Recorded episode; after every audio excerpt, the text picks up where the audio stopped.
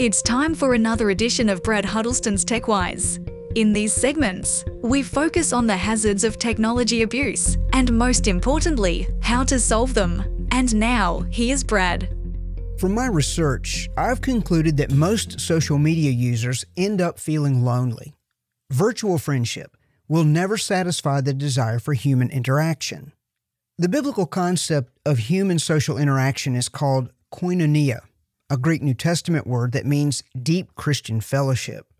Acts 2, verse 46 provides a description. Every day they continued to meet together in the temple courts. They broke bread in their homes and ate together with glad and sincere hearts. Notice the verse says continued to meet together and in their homes and ate together. It's not necessarily sinful to chat online, but for those seeking emotional, mental, and spiritual fulfillment, social media will always fail you. No matter how many virtual friends you accumulate, you will end up lonely. God has provided a family for you if you want it. It's called the church. Not a virtual place, but a real place with real people in the same room.